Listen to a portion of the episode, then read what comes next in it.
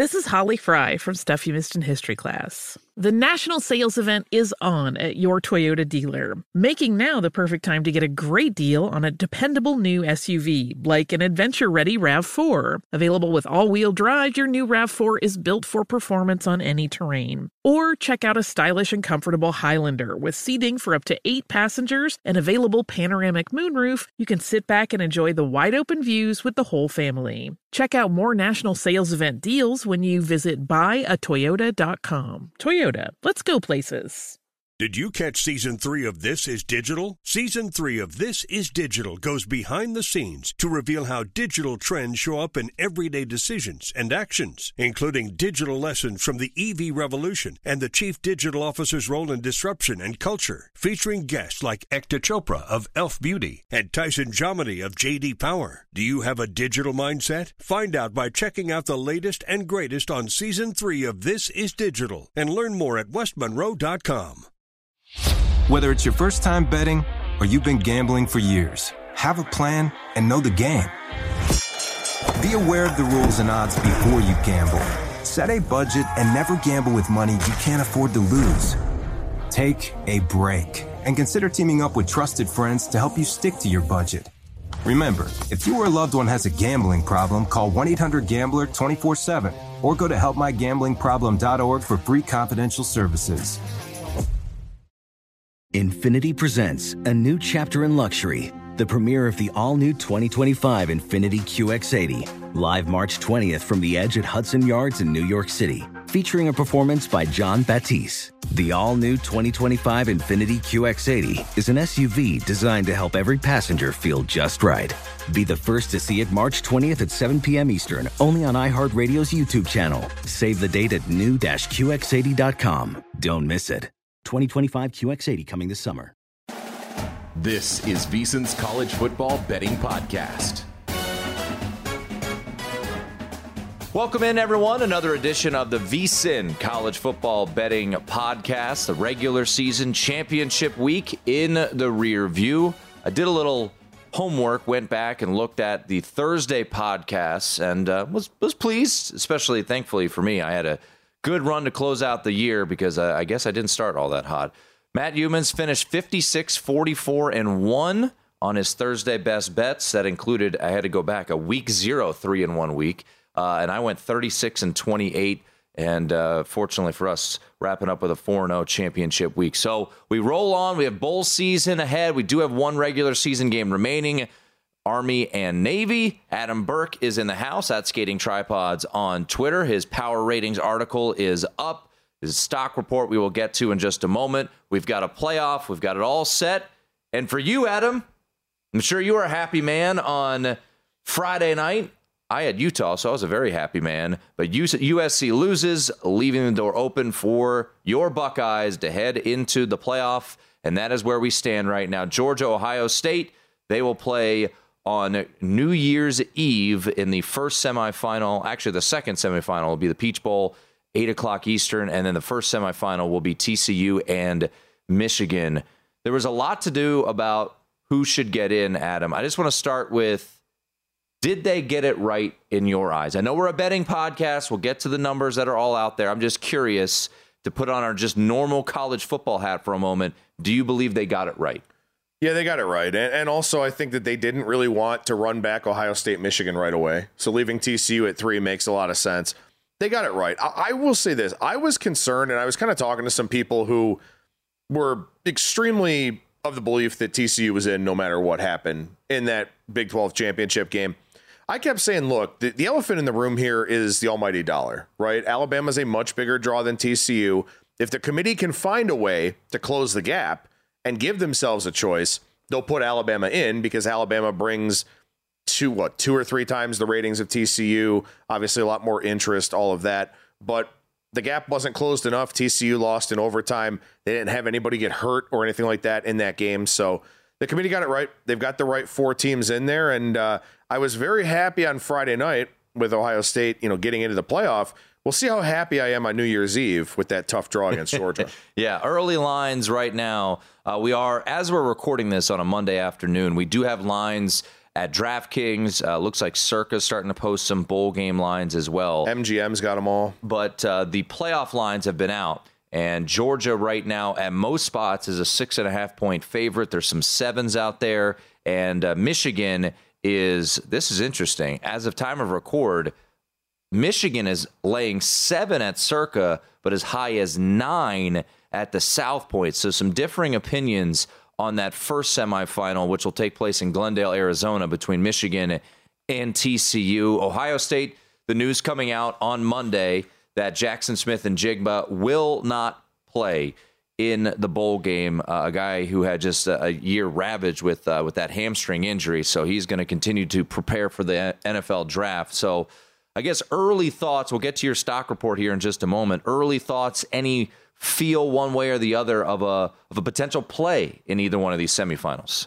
No, I don't think so. I mean, I think both of these lines, not surprisingly, are very, very good. I've I've got Ohio State and Georgia at six and a half, and then I've got uh, TCU and Michigan at nine. So pretty much in line with kind of where my numbers are. So wouldn't ever play from a power rating standpoint. I do think it's really interesting to sort of go a little bit micro here and talk about Ohio State in the sense that they have not played up to their power rating most of the season but there's still a lot of respect out there for the Buckeyes. I know our mutual friend Brad Powers took Ohio State plus seven. That was something that he released uh, to his email clients and all of that. So I think it's really interesting because when you look at this matchup for the Buckeyes against Georgia, it's not a good one, right? I mean, Georgia clearly the best team in the country. Mm-hmm. They're very, very physical. They're going to win the battle in the trenches in this game. There's no question about that. But when you look at Ohio State, you look at them from a power rating standpoint, you look at them from a talent standpoint I think they're one of two teams that can beat Georgia. The other one's not in the college football playoff, and that's Alabama. So I just sort of look at this game and I think to myself, you know, this is not a good matchup for Ohio State physically, but you have to respect the talent that the Buckeyes have and having effectively a month to maybe get Miyan Williams healthy, to get TreVeyon Henderson possibly healthy, to at least be at full strength at the running back position despite not having Smith-Njigba at wide receiver. You look at the last four years of the playoff, there has been exactly one game decided by less than a touchdown. I mean, that just kind of goes to show you, and you can even go deeper back. Basically, in the entirety of the playoff, we've had the Sugar Bowl in the first year of the playoff, 2014. That was when Ohio State upset Alabama 42 to 35. The other semifinal was a blowout, Oregon, Florida State. And following year, two blowouts. Following year, two blowouts. Following year, that was Georgia, Oklahoma, Rose Bowl. That was the epic double overtime. Baker Mayfield uh, losing to Georgia there. Other playoff uh, semifinal, Alabama won by 18. We have not had a history in this now going to be the ninth installment of the college football playoff, Adam, where we've had a close game. So we'll see how it plays out. Um, history would tell us that at least one, if not both, of these games is going to be a kind of a snooze fest and a potential blowout. And I, I would say, despite the line, despite the fact that you know Ohio State is is mostly the third choice right now to win the national championship. As much as it pains me as a Buckeyes fan to say this, I think this is the game that would be more likely to be a blowout and be a Georgia blowout at that because TCU and Michigan very very different styles for those two teams. TCU much more of a finesse team.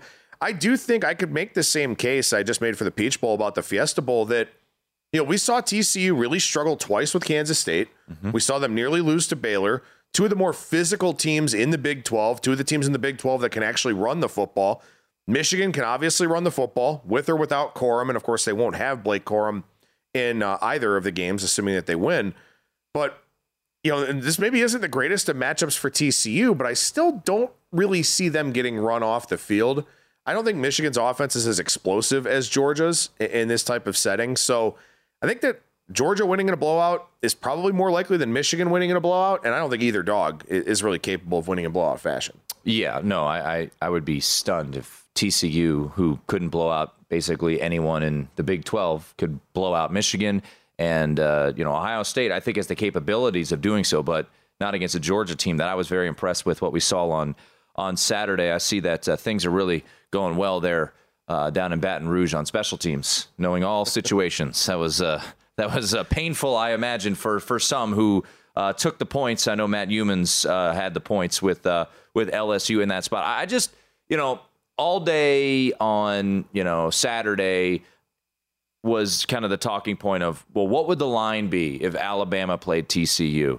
And and I look, you and I, our listeners, we're gamblers, right? We focus solely on gambling and you know lines and, and all of that. And I've bet my fair share against TCU this year. I, I didn't understand this discussion of, of Alabama. Games have to matter at some point, right? Even though every odds maker that you ever, you will talk to would absolutely have Alabama as maybe a touchdown or more favorite over a TCU team. Games have to matter, and they played 12 regular season games. TCU went undefeated. They had a common opponent in Texas, and TCU was the far superior team when you look at that particular game. They had a better win against Kansas State. So I get it. Alabama lost two games, one in overtime, one in a last second field goal, both coming on the road.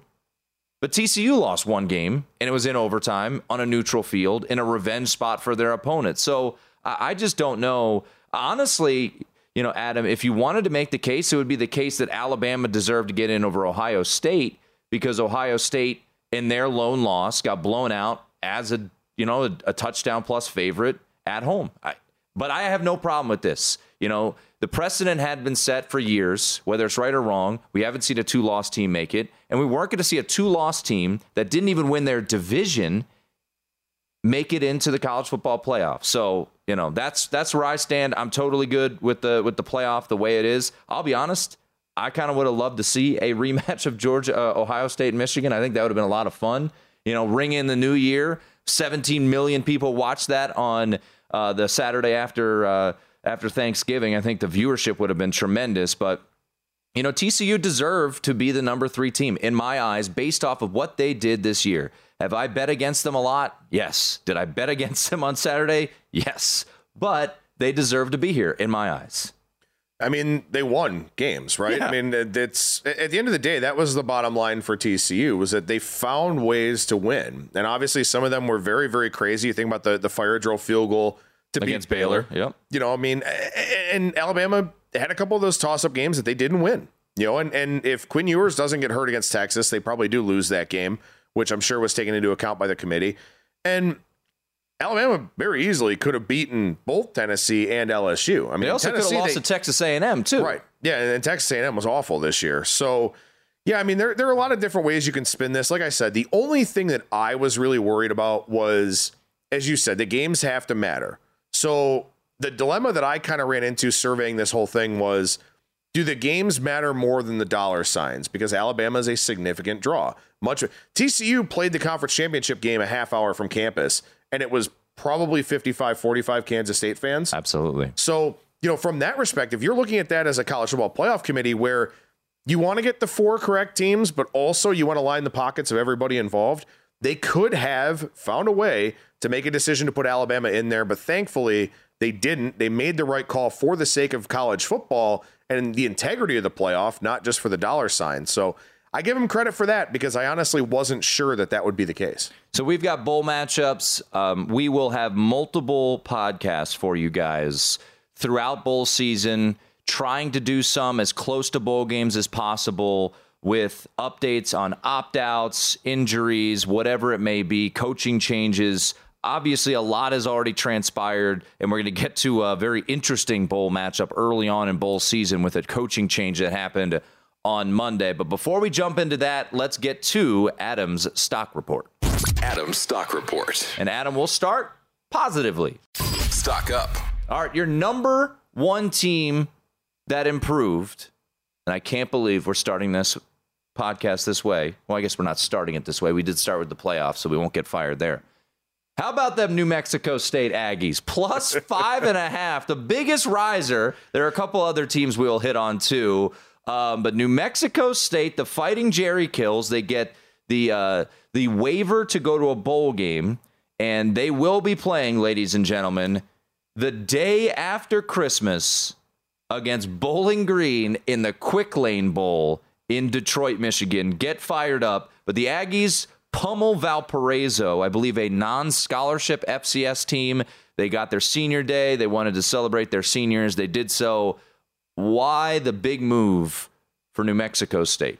Well, I had to give New Mexico State some credit for the body of work. And, and look, I, I understand that you know, when you run down their six wins, Hawaii, New Mexico, UMass, Lamar, Liberty, and Valparaiso. So really not a whole lot to get excited about there, but the Aggies are a program that would have lost some of those games in previous seasons. And Jerry Kill's done a phenomenal job here. They had almost 12 yards per play in the game against Valparaiso. So they had virtually nothing to play for. Obviously, Valpo didn't either.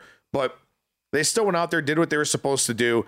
Yeah, maybe Liberty quit on the season, that 35 point win a couple weeks prior, but still, I give them a lot of credit for that. Um, look, and, and also I think something that's important to point out here is, you know, I take my end of season power ratings and use them as a guide for the following season. So obviously, this is a program on the rise to a degree. So I gave them a bump here going into bowl season. And also, when I looked at my number against Bowling Green, I was actually quite a bit off market in that one with Bowling Green a much bigger favorite.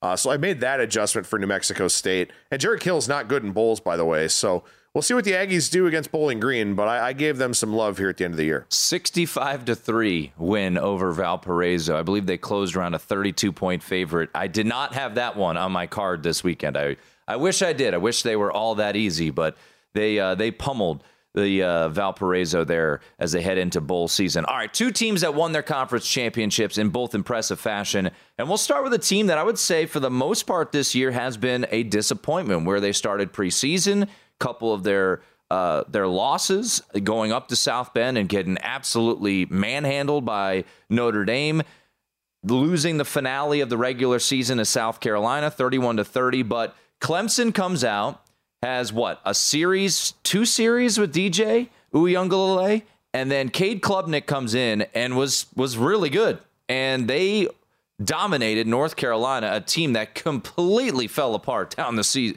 down the stretch here, losing to Georgia Tech, NC State, both with backup quarterbacks, and then Clemson manhandling them. So the Tigers win 39 to 10 as a seven and a half point favorite. Cade Klubnik goes 20 of 24, 279 and a touchdown. He also ran for 30 yards and a touchdown. I believe he caught a pass in this game too. So he kind of did it all for the Tigers. So Adam, a riser for you. What did you do with the Tigers? Yeah, four point upgrade here. I, I think Cade Klubnik is that good. I think the kid's the real deal. I mean, we know he was a five star recruit coming out of high school.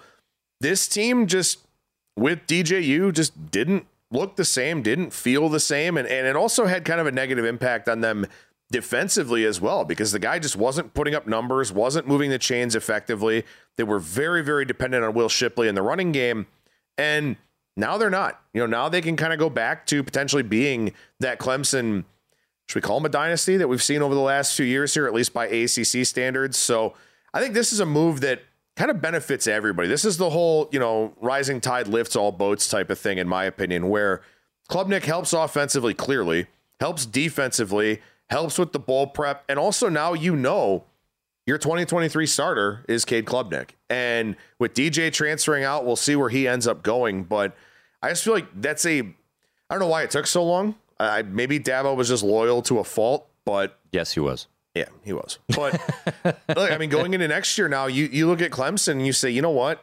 There were some warts on this team. There were some defensive issues, but if they iron those out and if they're able to kind of make adjustments to the brain drain that they've had losing multiple coordinators over the last few years, as much as I hate to say this, marrying a South Carolina fan, at Clemson making that decision, having Klubnik and seeing him have success quickly is a really, really big positive for this team going forward. Well, a lot of people speculated on Saturday night as that game was unfolding if the decision had been made like everybody had basically been clamoring for. I mean, we thought and I took a flyer on Cade Klubnik to win the Heisman after he played a little bit against Georgia Tech in mop up time. 100 to 1? yeah, 100 to 1. uh, I don't know. I don't think he's got a chance to go to New York, but uh, look, look the part should have made this move a long time ago, and it does make it interesting now. You always think about motivation. Is Clemson going to be motivated heading into the Orange Bowl on December 30th against Tennessee? I think they will be. And I think Cade Klubnik's going to want to play well. And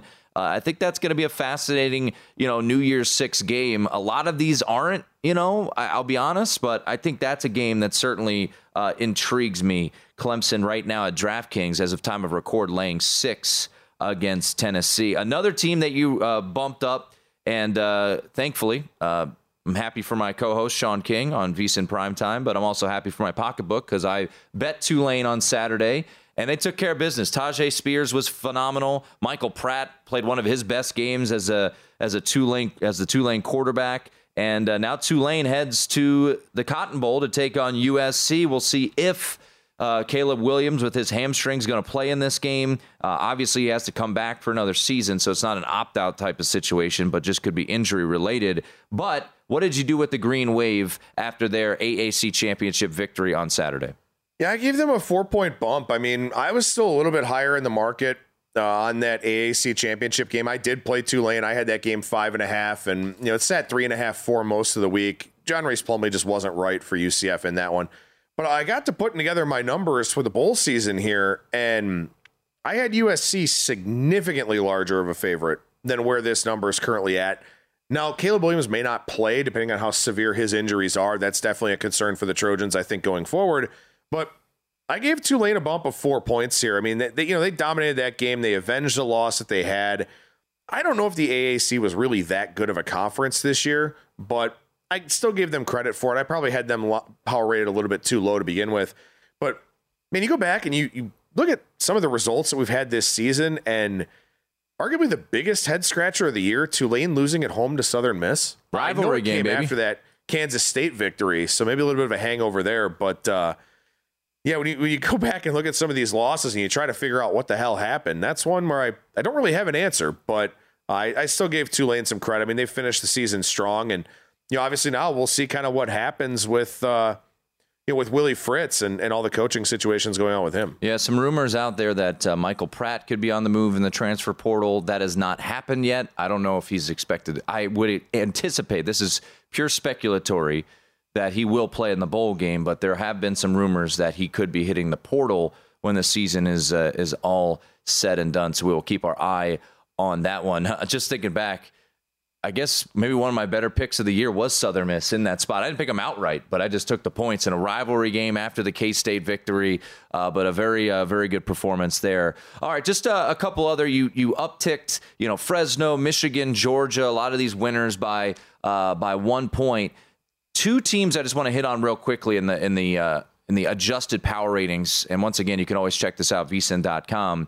Troy and UTSA, and a lot of these you know, bowl games, and we'll get into them, maybe don't have that much juice. The fact that UTSA and Troy are playing each other in the second bowl game is is awesome, and they're both ranked in the top 25. So, what did you do with the CUSA and the Sun Belt champion, respectively? Yeah, two point adjustments up for both of them. I mean, you know, obviously Coastal Carolina was playing left handed, so to speak, with Grayson McCall being hurt, but Troy was just dominant throughout most of the season, and I give them a lot of credit. And I think Jon Sumrall is probably going to get some calls for a bigger job next year. I don't know if he'll get it this year uh, with a lot of the coaching decisions kind of finalized at this point, but I do think that he'll be a very hot commodity on the market for next year. And UTSA, you know, I think that what what sort of happened with UTSA is we just we looked at them from last year and and how dominant and how exciting they were, and maybe they had some games that weren't overly exciting in Conference USA this year, but and they're coming into this. They started the year one and two with close with a close loss at Houston, lost to Texas on the road. They've been really good ever since. So I had to give them a little bit of a bump here, where I think that you know that's a team that's really, really on an upswing. But again, you talk about some of the things going on here with you know coaching changes, transfer portal, all of that. One of UTSA's co-offensive coordinators now appears to, to be getting the job at Oregon.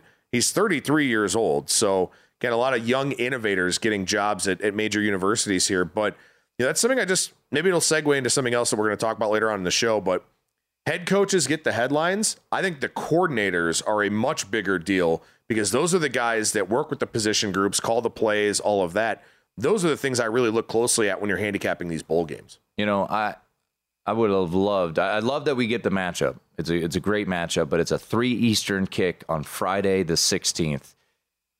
You know this is, and I know a lot of these got uh, bowl ties with different conferences and all of that. But if we could have figured out a way to have that Saturday the seventeenth, that primetime game, which is now SMU BYU because the Raiders game getting flexed out of uh, Sunday Night Football, which is a whole other bizarre circumstance where the Vegas Bowl is now pushed up, but uh, do like the fact that the uh, the bowl did come together where we get the two champs playing each other um, and an opportunity and a really good game there. So that's a that's a fun one to keep an eye on. Uh, if you're wondering what the spread is on the Cure Bowl, uh, looks like UTSA around a two point favorite, one point favorite at Circa at time of record, two and a half at DraftKings, one and a half at Caesars. So kind of average them all together under a field goal, uh, but a, a pick 'em game uh, down there in Orlando.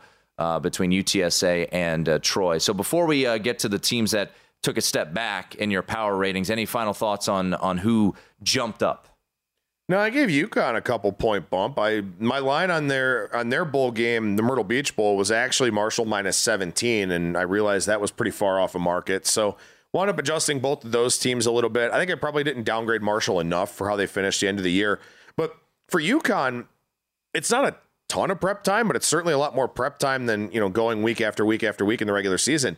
I do think UConn has a coaching advantage in that game against Marshall. So not necessarily the reason why I gave them a two point bump, but since that is uh, you know one of the earlier bowl games here, that is one where I think UConn plus a couple points is a good adjustment. Yeah, Marshall and UConn. That is a December 19th game, and uh, looks like maybe some early money coming in on the Huskies. That number uh, is sitting at 10 uh, out of as of uh, as we record here on a Monday afternoon. All right, let's get to the other side of the coin, which is stock down.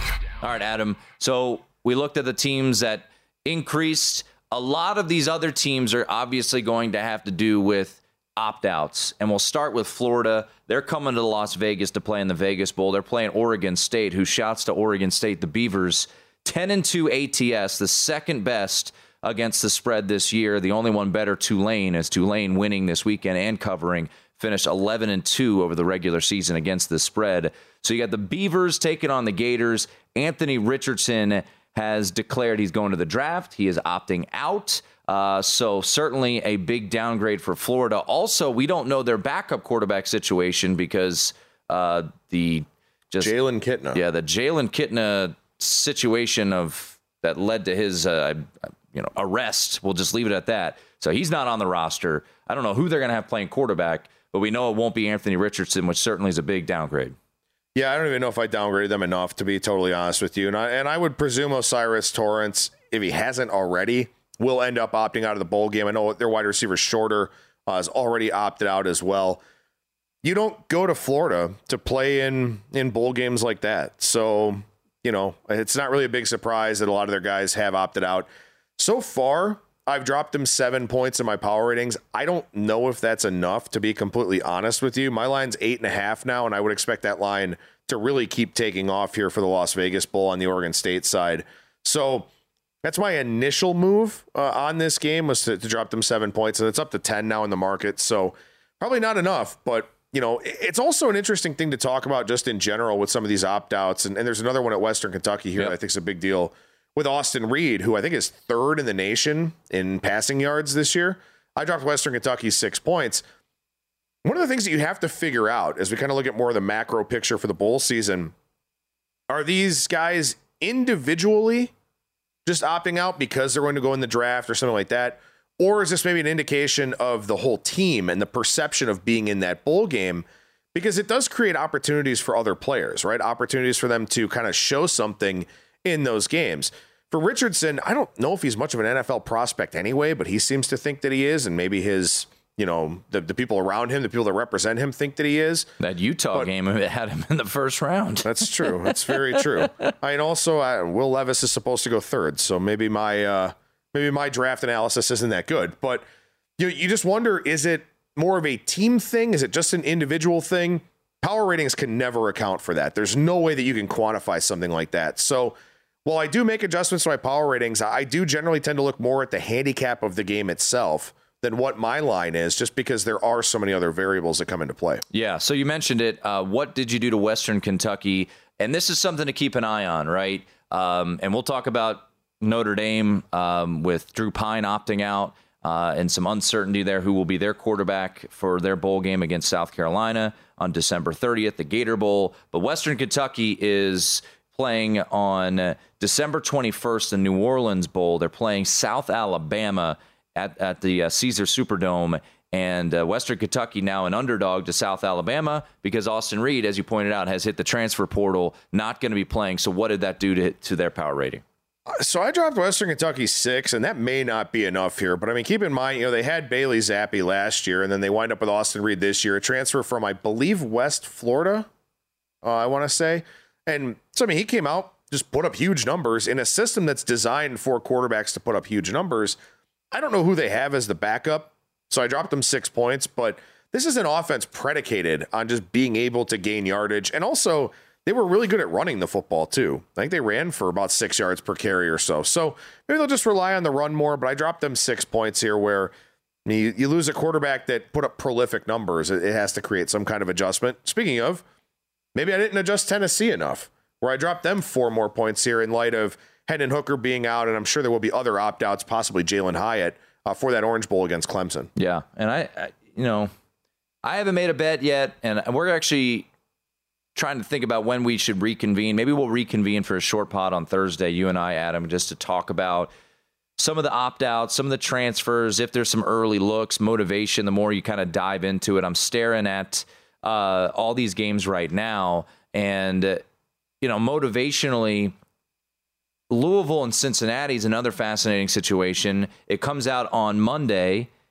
that Scott Satterfield is leaving Louisville to go to Cincinnati. They are playing each other at, Fenway Park on uh, on December 17th, 11 a.m. Uh, obviously, a weird circumstance with Cincinnati's head coach Luke Fickell going to Wisconsin. Now Louisville losing their head coach Scott Satterfield. So both teams will be without their head coach. They'll be playing at Fenway Park. I can't imagine the motivation is very high for either one of those teams. Uh, what did you do though with Louisville in the, with the news coming out that Scott Satterfield had departed? Yeah, so three point drop for me with Louisville. A lot of that has to do with Satterfield. A lot of it has to do with, as you mentioned, where he's going and how fascinating that's going to be because Cincinnati is making the move to the Big 12 next year. So if you're Scott Satterfield, right, you're obviously hitting the recruiting trail as much as you possibly can now in this short window that you've got before a lot of players commit. You got to hit the transfer portal hard as well. But also, there's a lot of incentive for you to give your new program as much information about Louisville as humanly possible so you can try and win this game and get a little bit of momentum changing conferences. So, yeah, I wound up dropping Louisville three points here. And, you know, obviously, I mean, Malik Cunningham's been banged up all year long and pretty much throughout his Louisville career. Is that something that, you know, maybe he takes into consideration here in this game? I don't know, but it, it, it, just felt right to give Louisville a little bit of a drop here in this game. All right. So we'll wrap it up. I don't want to go too in depth on these bowl games just yet because personally, I haven't done all the prep. I just want to glance over. We've already hit on the playoff a little bit. Some of the more intriguing games to you, what jumps out? Um, you know, I'll mention this I'm going to be doing sidelines for the Vegas Bowl, so Florida, Oregon State, Oregon State, top 15 in the country. So, you know, they get an opportunity on what would have been a bigger stage if the Raiders game doesn't get flexed out of Sunday Night Football. So that is now instead of ABC prime time, it'll be ESPN at 11:15 a.m. Pacific time. Um, we talked about UTSA Troy. I think that's a, a, a, really cool matchup. How about the Kyle Vantrease Revenge Bowl in the Camellia Bowl? Georgia Southern against Buffalo. Uh, something there, uh, kind of interesting. Uh, I'll throw one to you, and I'm curious your thoughts. Air Force was a team that I that I know you eventually cashed your ticket on uh, for their it season win. Way too long. You had to sweat it a little oh. bit, but you got there. Uh, Baylor against Air Force. Bowl um, armed forces teams are usually pretty pretty good bets in the bowl season. Air Force is an underdog here against Baylor. Um, this this matchup is intriguing to me. They're catching six and a half. This game will be in Fort Worth, Texas, so you know Baylor not too far away, but obviously you know a big military state. So I think Air Force will have some some following down there. That game can be taking place on December 22nd. I think that's an interesting matchup there in my eyes. It is a really interesting matchup, and it's also interesting to me because it's one of my bigger overlays in the bowl season where I actually have Baylor about an 11 and a half point favorite in this game. The market is six, six and a half. Couple things. I think one, you do have to shade a service academy a little bit in a bowl game because they're very, very disciplined. You know they're going to be prepared. And as you mentioned, they historically have a great record of success in the bowl season. The second thing is, I mean, this game will be a rock fight, right? Baylor really wants to run the football. Obviously, we know Air Force is going to run the football. I think this total is probably going to go down from 47. And if you're expecting more of a tighter environment, you do have to regress your raw power rating line a little bit to kind of drag it down in a game that should be a lot of running, probably a lot of long possessions, stuff like that. So my line's a little bit high, I think at 11 and a half, but that is a fascinating game. And again, in particular, because you know the, the service academies just do really well. Troy Calhoun's an excellent head coach too. I think Dave Aranda's a good head coach. Baylor's a pretty good defensive team.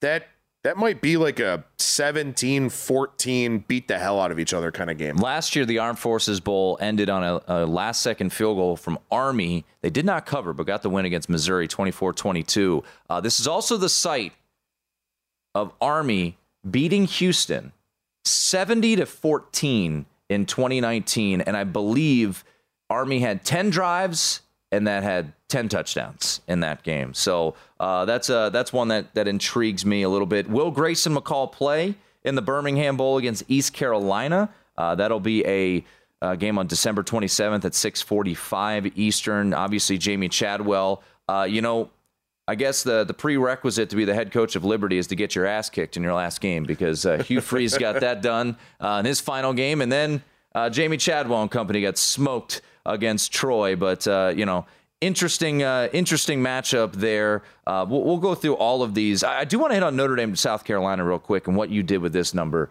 because this game, Drew Pyne and the people that I've spoken to uh, apparently said Notre Dame was was very surprised that Drew Pyne hit the portal now and is not going to play in this bowl game. Uh, meeting with the media, Marcus Freeman on Sunday night after the bowl game was announced said that Tyler Buchner, the preseason starter, started against Ohio State, started against Marshall, then broke his collarbone, uh, has been practicing. He said he's full go. I'll believe it when I see it.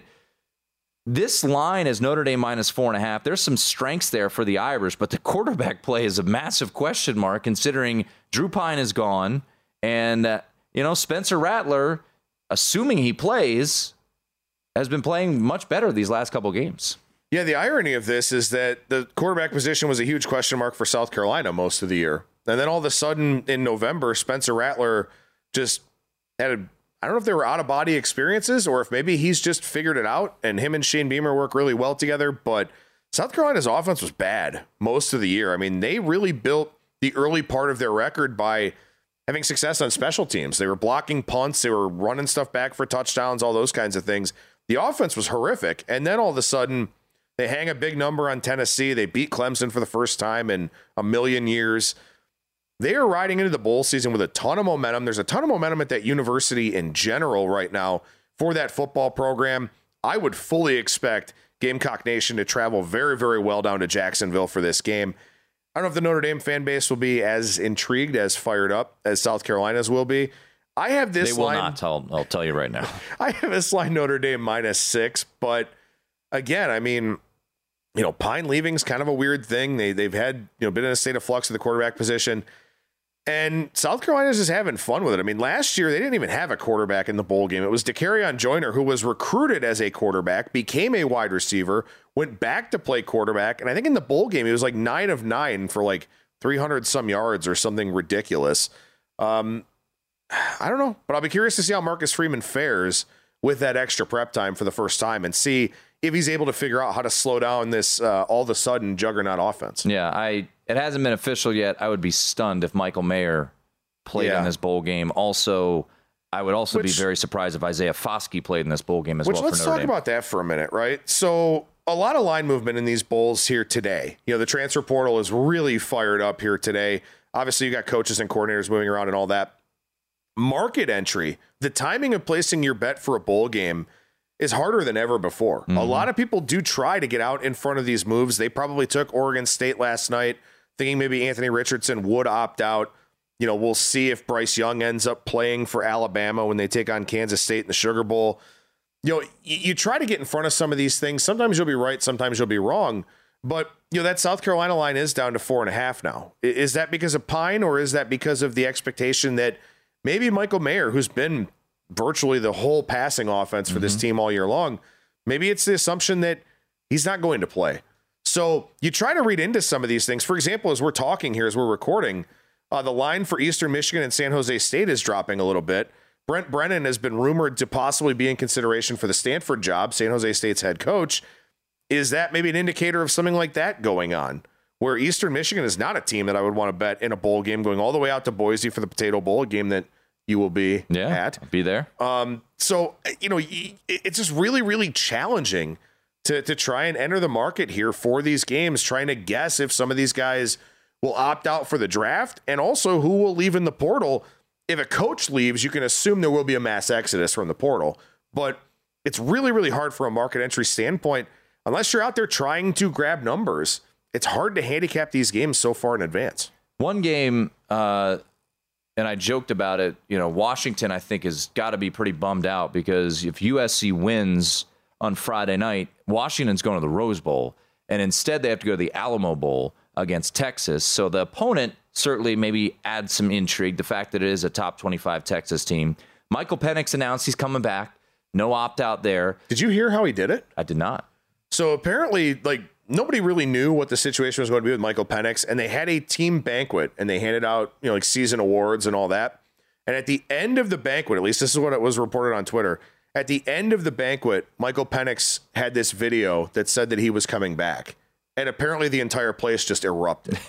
So, So- they're going to be pretty juiced up for that game, and they could score some points. Uh, they're laying three and a half, so that's certainly a bowl game that uh, that I am pretty uh, am pretty intrigued Sark about. up against his former team too. Yeah. I, I like when these little storylines kind of come All right, together. give me a little couple bit. more that uh, you get the the true battle of Kansas, Arkansas against Kansas, uh, Missouri too chicken to play uh, Kansas in a bowl game, so the Liberty Bowl, Arkansas and Kansas. KJ Jefferson announced he's coming back, so he will be playing in this bowl game, which I think adds some intrigue to that one as well. Uh, get, before we uh, sign off, and once again, I think you and I have uh, determined we'll we'll come back on Thursday, just kind of hit on a couple other maybe notes that we we like from these early bowl thoughts. Um, but a couple bowl games that, that that intrigue you. Obviously, we haven't really hit on any of the New Year's Six games either.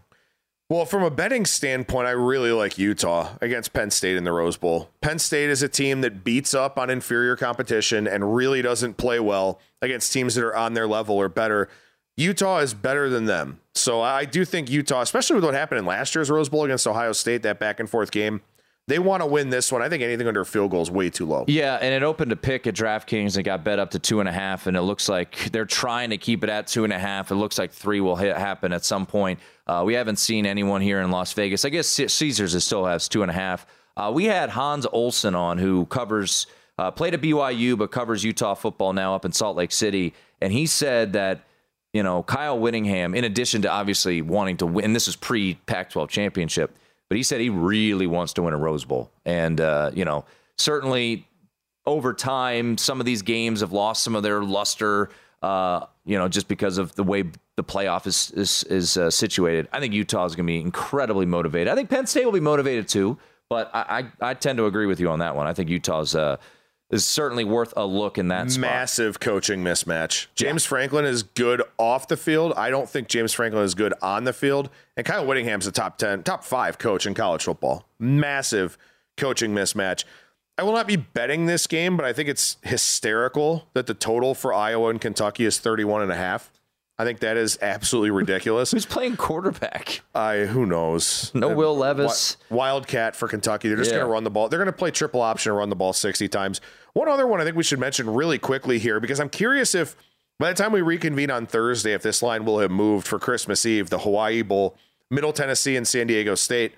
San Diego State goes to Hawaii every other year. Mm-hmm. This is a vacation for Middle Tennessee.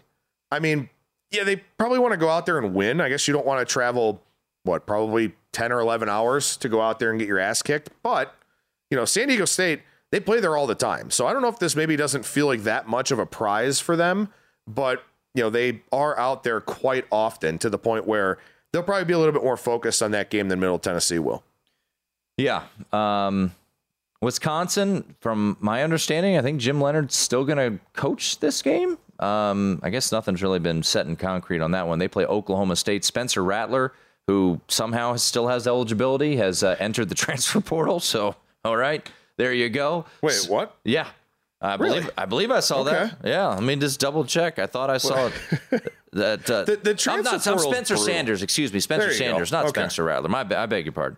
Spencer Sanders has entered the transfer portal, so uh, he will not and be playing. What a mess Oklahoma State was at the end of the year. Yeah, they were a fun team to fade uh, down the stretch. All right, that's going to do it uh, for this edition. I know we were kind of all over the place. We'll uh, we'll try to put our thoughts together a little bit more, and we'll have more on uh, some of the opt outs that I imagine will come out throughout this week. More people hitting the transfer portal, maybe more coaching changes. Uh, so we will get you updated on all of that. Uh, Adam and I will be back on Thursday. Matt Youmans will join us next week as we get closer to bowl games. We have Army Navy this weekend. We'll do a little bit on Army Navy on Thursday as well. And then next week is when the bowl games start. First one on December 16th. Two bowl games on that day the Bahamas Bowl and the Cure Bowl. But that's going to do it. Make sure to check out all of Adam's written work on vsin.com. We will also have our bowl betting guide. We'll have a file on the website with previews of every single bowl game as well. So make sure to stick around to vsin.com. We'll have updates on all of that.